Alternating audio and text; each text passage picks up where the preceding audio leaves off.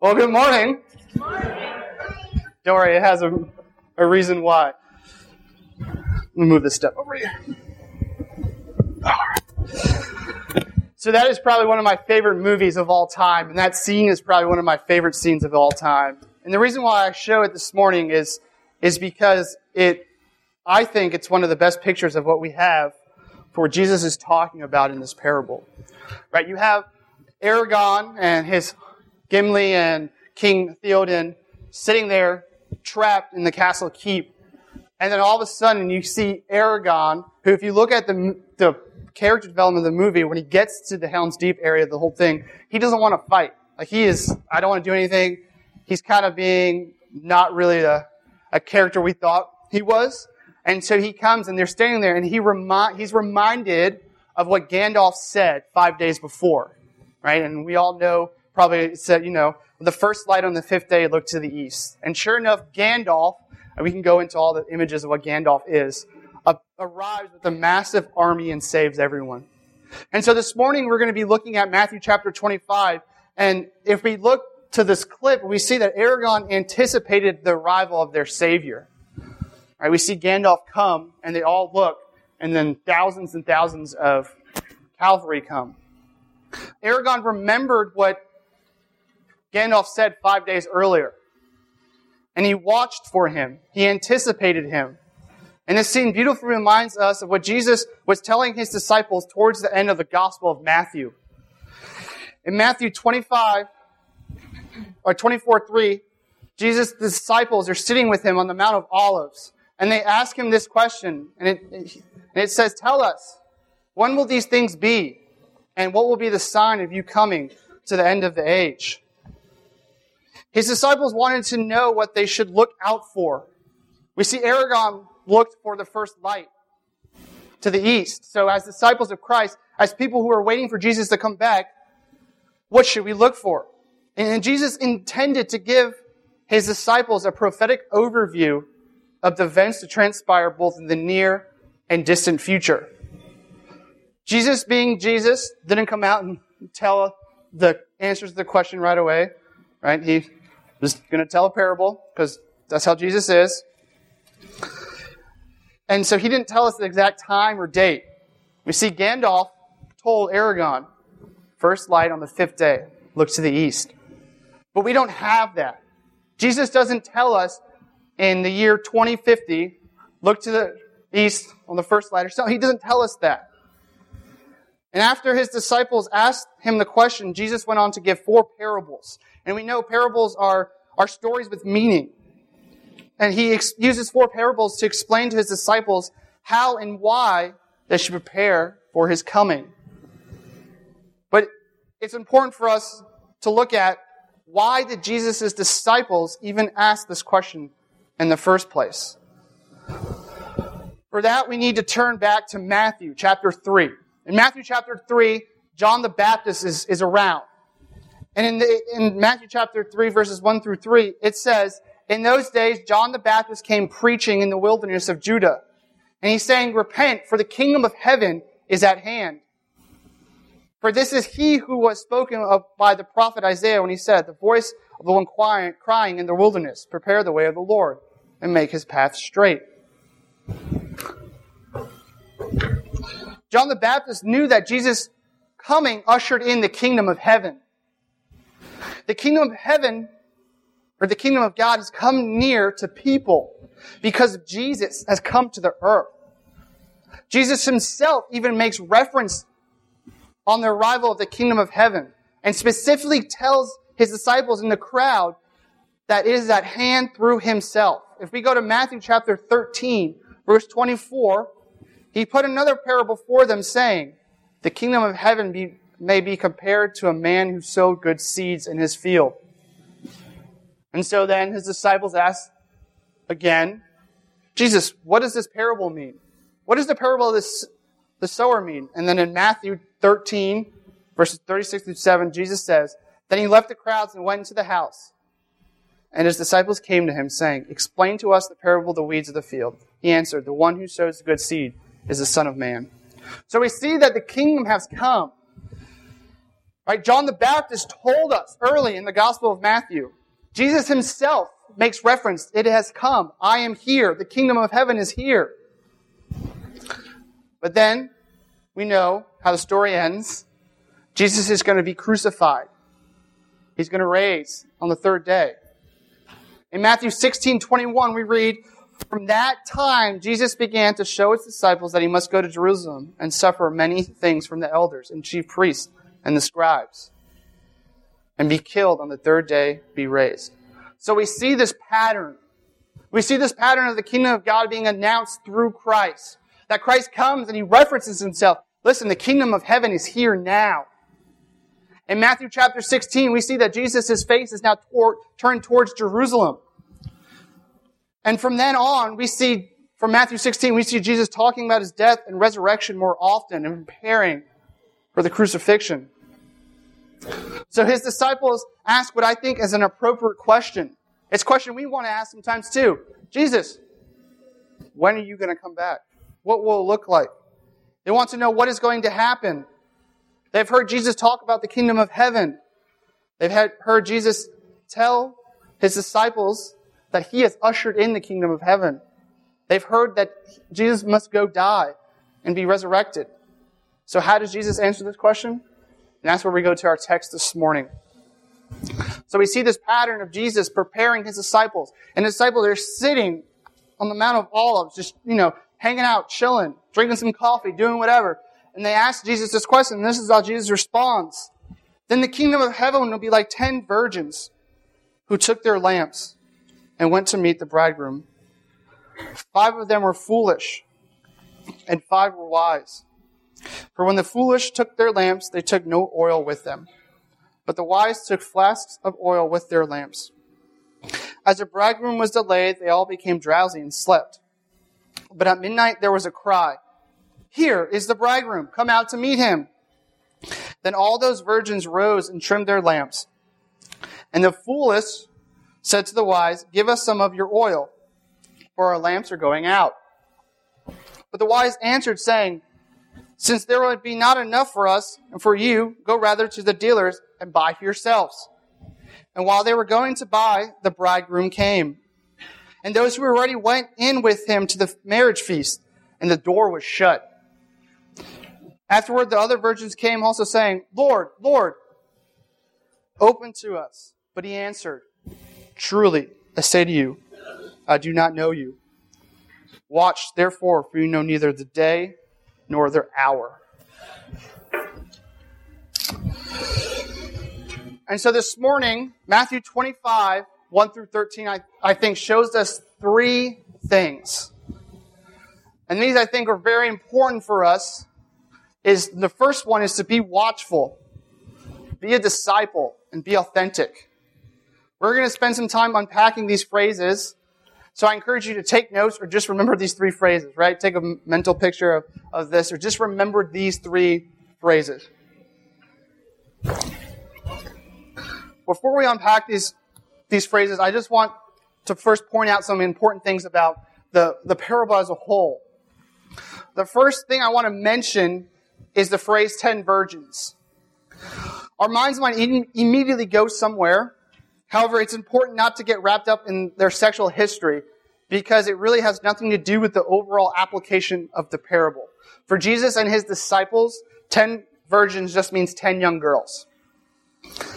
And then the next phrase I want to just quickly unpack is bridegroom. And we've, we've probably heard this phrase before, uh, it's mentioned a lot in the Bible, and the phrase is really important for us to understand in order to see the big picture of the parable. The bridegroom in this parable is referring to Jesus. In fact, in Matthew chapter 9, verses 14 through 15, Jesus himself mentions and calls himself the bridegroom. He says, Then his disciples of John came to him saying, What do we and the Pharisees fast? Or why do we and the Pharisees fast, but your disciples do not fast. And Jesus said to them, Call the wedding guests, mourn as long as the bridegroom is with them. the days will come when the bridegroom is taken away from them, and they will fast. Paul writes extensively about the, the bridegroom. One of the places is, is Ephesians 5. We won't read all of it, but the bridegroom is mentioned a, lot in Scripture, and Jesus himself calls, or Jesus calls himself the bridegroom. So let's unpack some of the truths this parable shows us. And the first one is to be watchful. We saw in, in the Lord of the Rings clip, as Aragorn rode out of Helm's Deep, he was glancing, he was looking for Gandalf. He was watching for him towards the east, and Aragorn knew the exact day and time Gandalf was going to return. However, we do not know the exact time or hour Jesus will return. So we have to be watchful. In fact, if we go back to Matthew chapter 24 in verse 42, Jesus tells the disciples, Therefore stay awake, for you do not know on what day your Lord is coming. The ten virgins all were responsible to keep watch for the bridegroom. That's what their job. They were anticipating. They were watching for the bridegroom.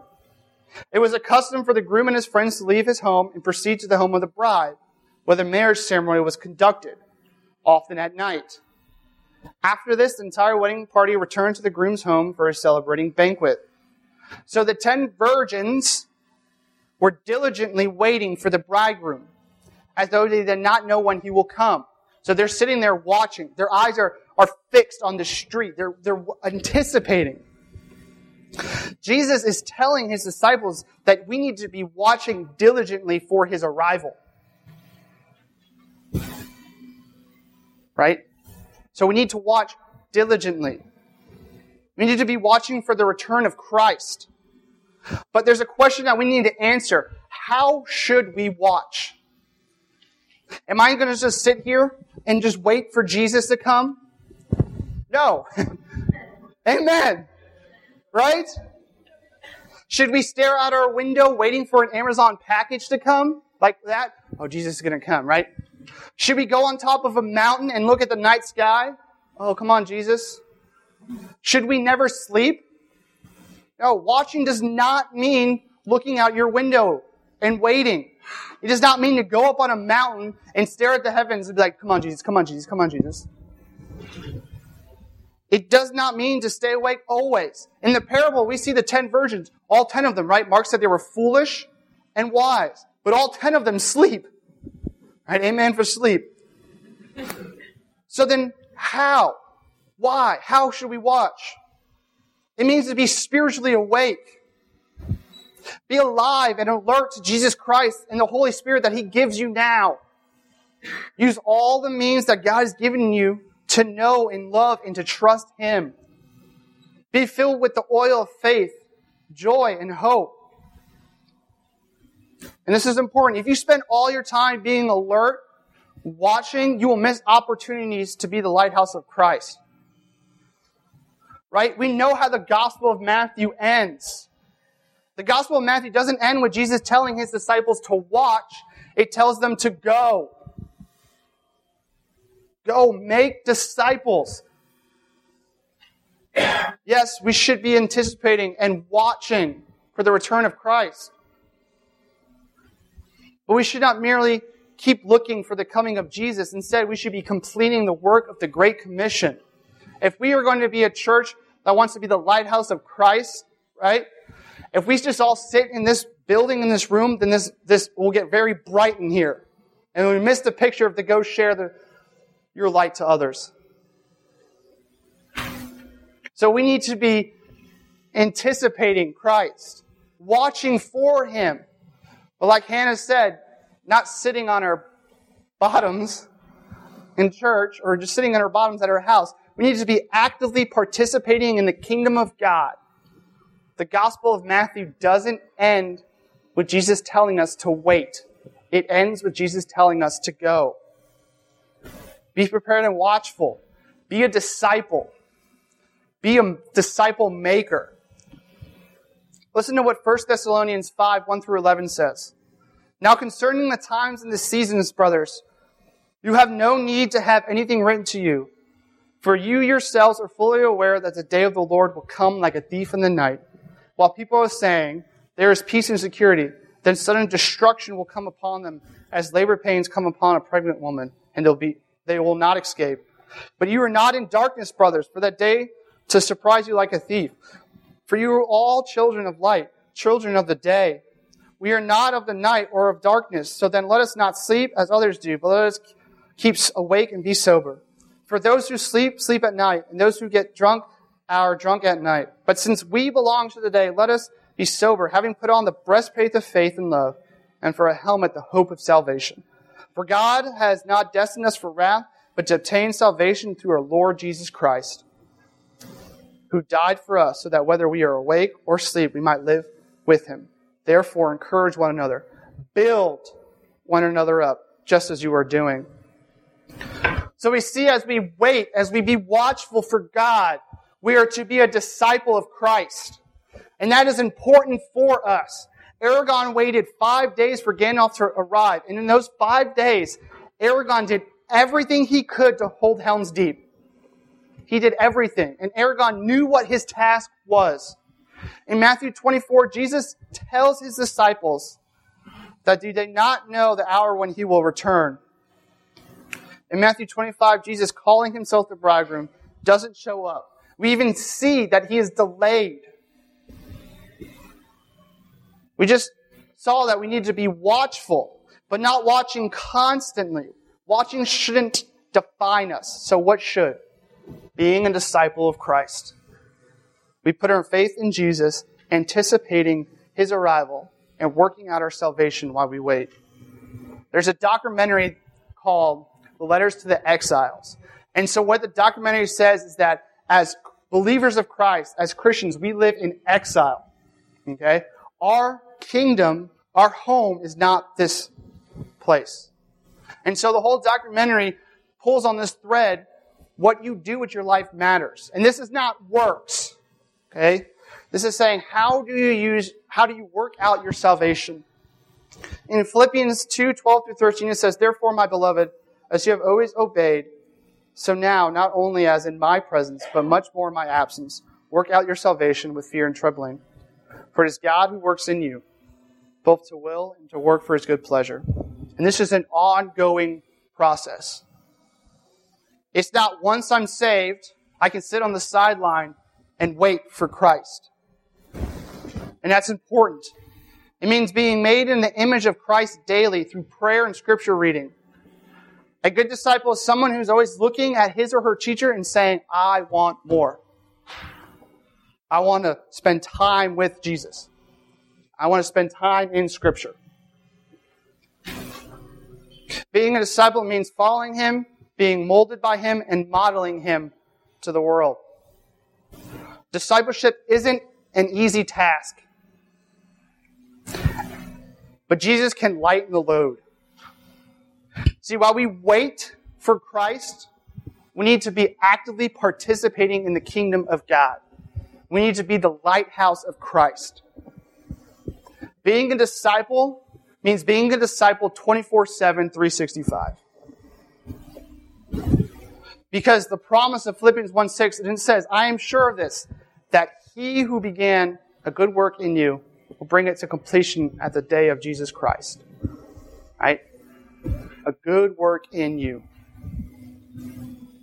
While we wait, anticipating, but being active, we should be active as disciples of Christ.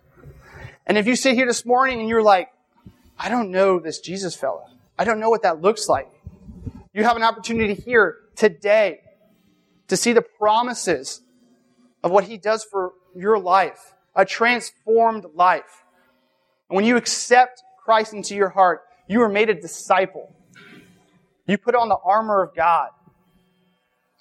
You are saved from sin, and you get to wait excitingly for his return, but at the same time, acti- actively participating in the kingdom of God. Discipleship is a path of obedience, not a path of procrastination. In Hebrews 9:28 it says so Christ having been offered once to bear the sins of many will appear for a second time not to deal with sin, but to save those who are eagerly awaiting for him. And so while we wait, we are to be disciples of Christ, actively participating in the kingdom and being the lighthouse. Be prepared for a long obedience. So we are to faithfully watch as Aragorn watched. We are to be a disciple, work out our salvation. But there's a sec, there's a third part of that. And we see this in, in the scripture that we read today. So the next question you need to ask yourself is, are you a wise disciple or a foolish disciple? Because in the scripture, we see Jesus, there are wise and foolish virgins or young women. They're split into two groups. The wise ones, anticipating a wait, bring a flask of extra oil for their lamps. The foolish ones don't bring a flask of extra oil. See, let's see what happens. We see in 7 through 10, then all those virgins rose and trimmed their lamps. And the foolish said to the wise, Give us some of your oil, for our lamps are going out. But the wise answered, saying, Since there will not be enough for us, and for you, go rather to the dealers and buy for yourselves. And while they were going to buy, the bridegroom came, and those who were ready went in with him to the marriage feast, and the door was shut. So the wise ones were prepared.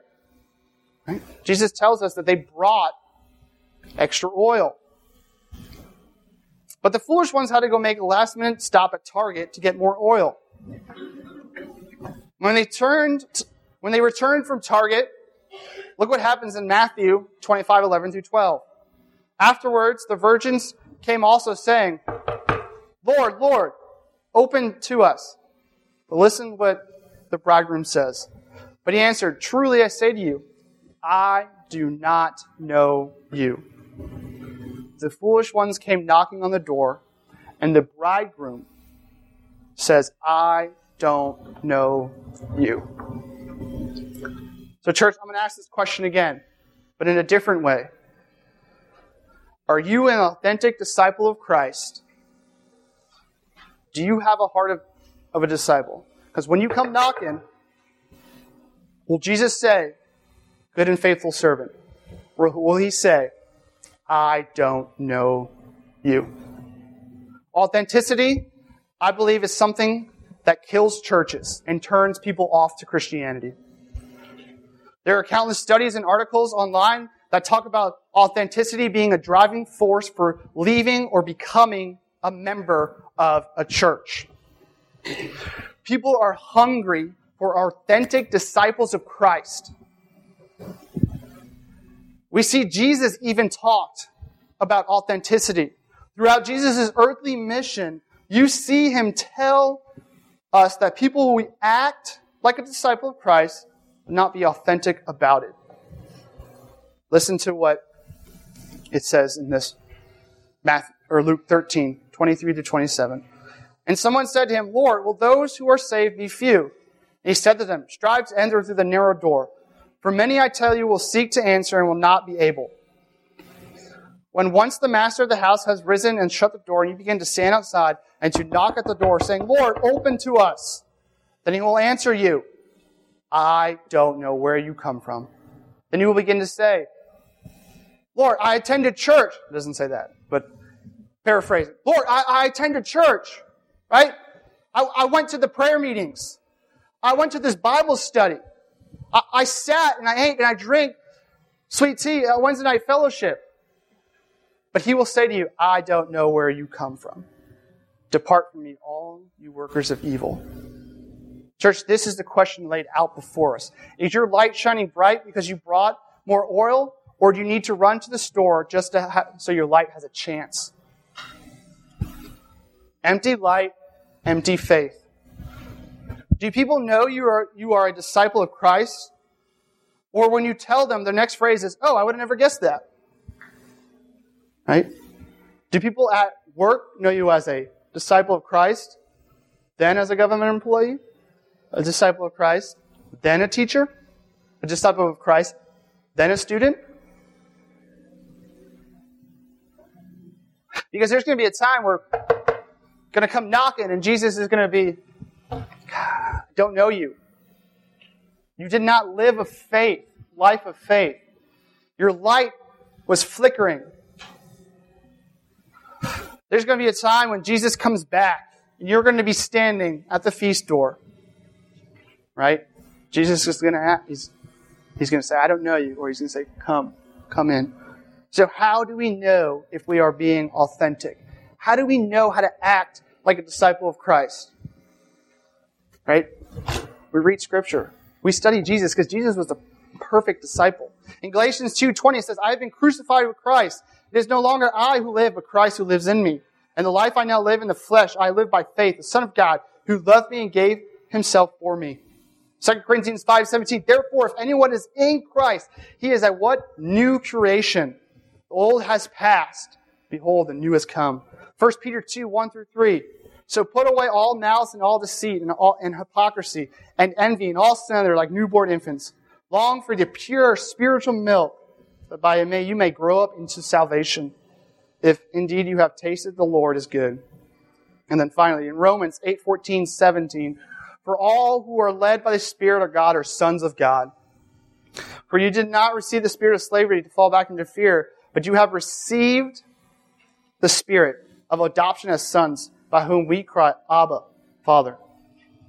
The Spirit Himself bears witness with our spirit, with spirit that we are children of God. And if children, then heirs, and heirs of God and fellow heirs with Christ. And provide we suffer with Him in order that we may also be glorified with Him. And these verses are just scratch the surface. Go study. Look at how Jesus acted. Jesus is the perfect disciple. We need to realize and live out what it means to follow Jesus and follow him authentically. And you're going to fall into two categories authentic disciples and eh, disciples. We need to be watchful, but at the same time going, making disciples, being the lighthouse, actively participating in the kingdom of God. As we wait and watch, we need to grow in our faith, work at our salvation, be authentic followers in Christ. We need to be the light of Christ shining, never running out of oil for our lamps. It starts with Jesus. Follow him, trust him, love him. Jesus was the perfect disciple. He, is, he was authentic in every action. So this morning we see that this parable of the ten virgins, they were watchful for the bridegroom. But while they were watching them, they were actively participating. Right? They were, they were bridesmaids, so they're doing stuff with the wedding. We need to be actively part, waiting and actively participating in the kingdom of God. Right? And we keep saying it. The Gospel of Matthew doesn't end with Jesus saying, wait. It ends with Jesus saying, go. We see as we wait, we want to be a disciple of Christ. We want to be authentic disciples of Christ. And I want to quote, close with a quote. It's from C.S. Lewis, and it's the end. This is the last page of Mere Christianity one of C.S. most famous works. And he says this, he says, lose your life and you will save it. Submit to death of your ambitions and favorite wishes every day and the death of your whole body in the end.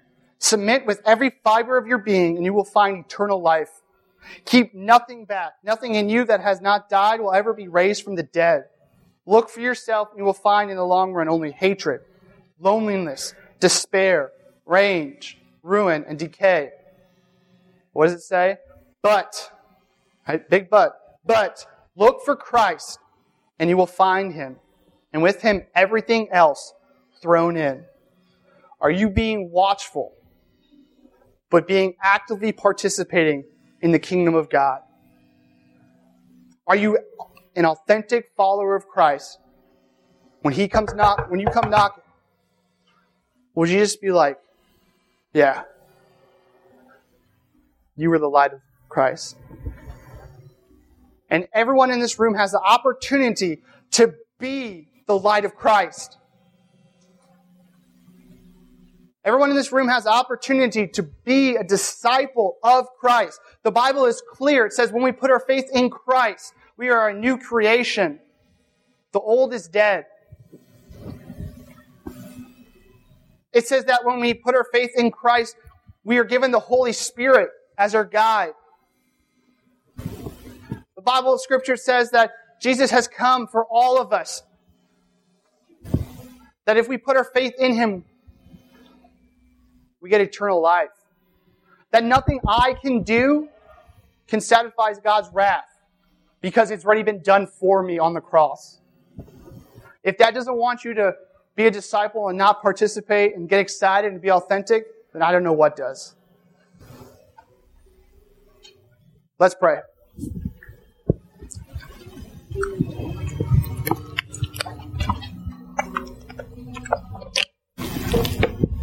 Dear Lord, we're, we're going to move into a time here in a little bit where we get to participate in the best meal ever. We get to eat bread and, and, and take the cup and remind us of, of all what you did on the cross, all what you did for, for human, Lord. Lord, it says in that moment the, the, the veil was torn, the Holy of Holies, and anyone had access to you, Lord. And, and that's what it is today, Lord, that anyone in this room has access to you. Lord, I pray that we are watching, actively watching, not sitting on the sidelines, but being a disciple, being a lighthouse, being authentic to this community, Lord. That we come here on Sundays and, Wednesdays or whatever to, to get more oil so we can go out.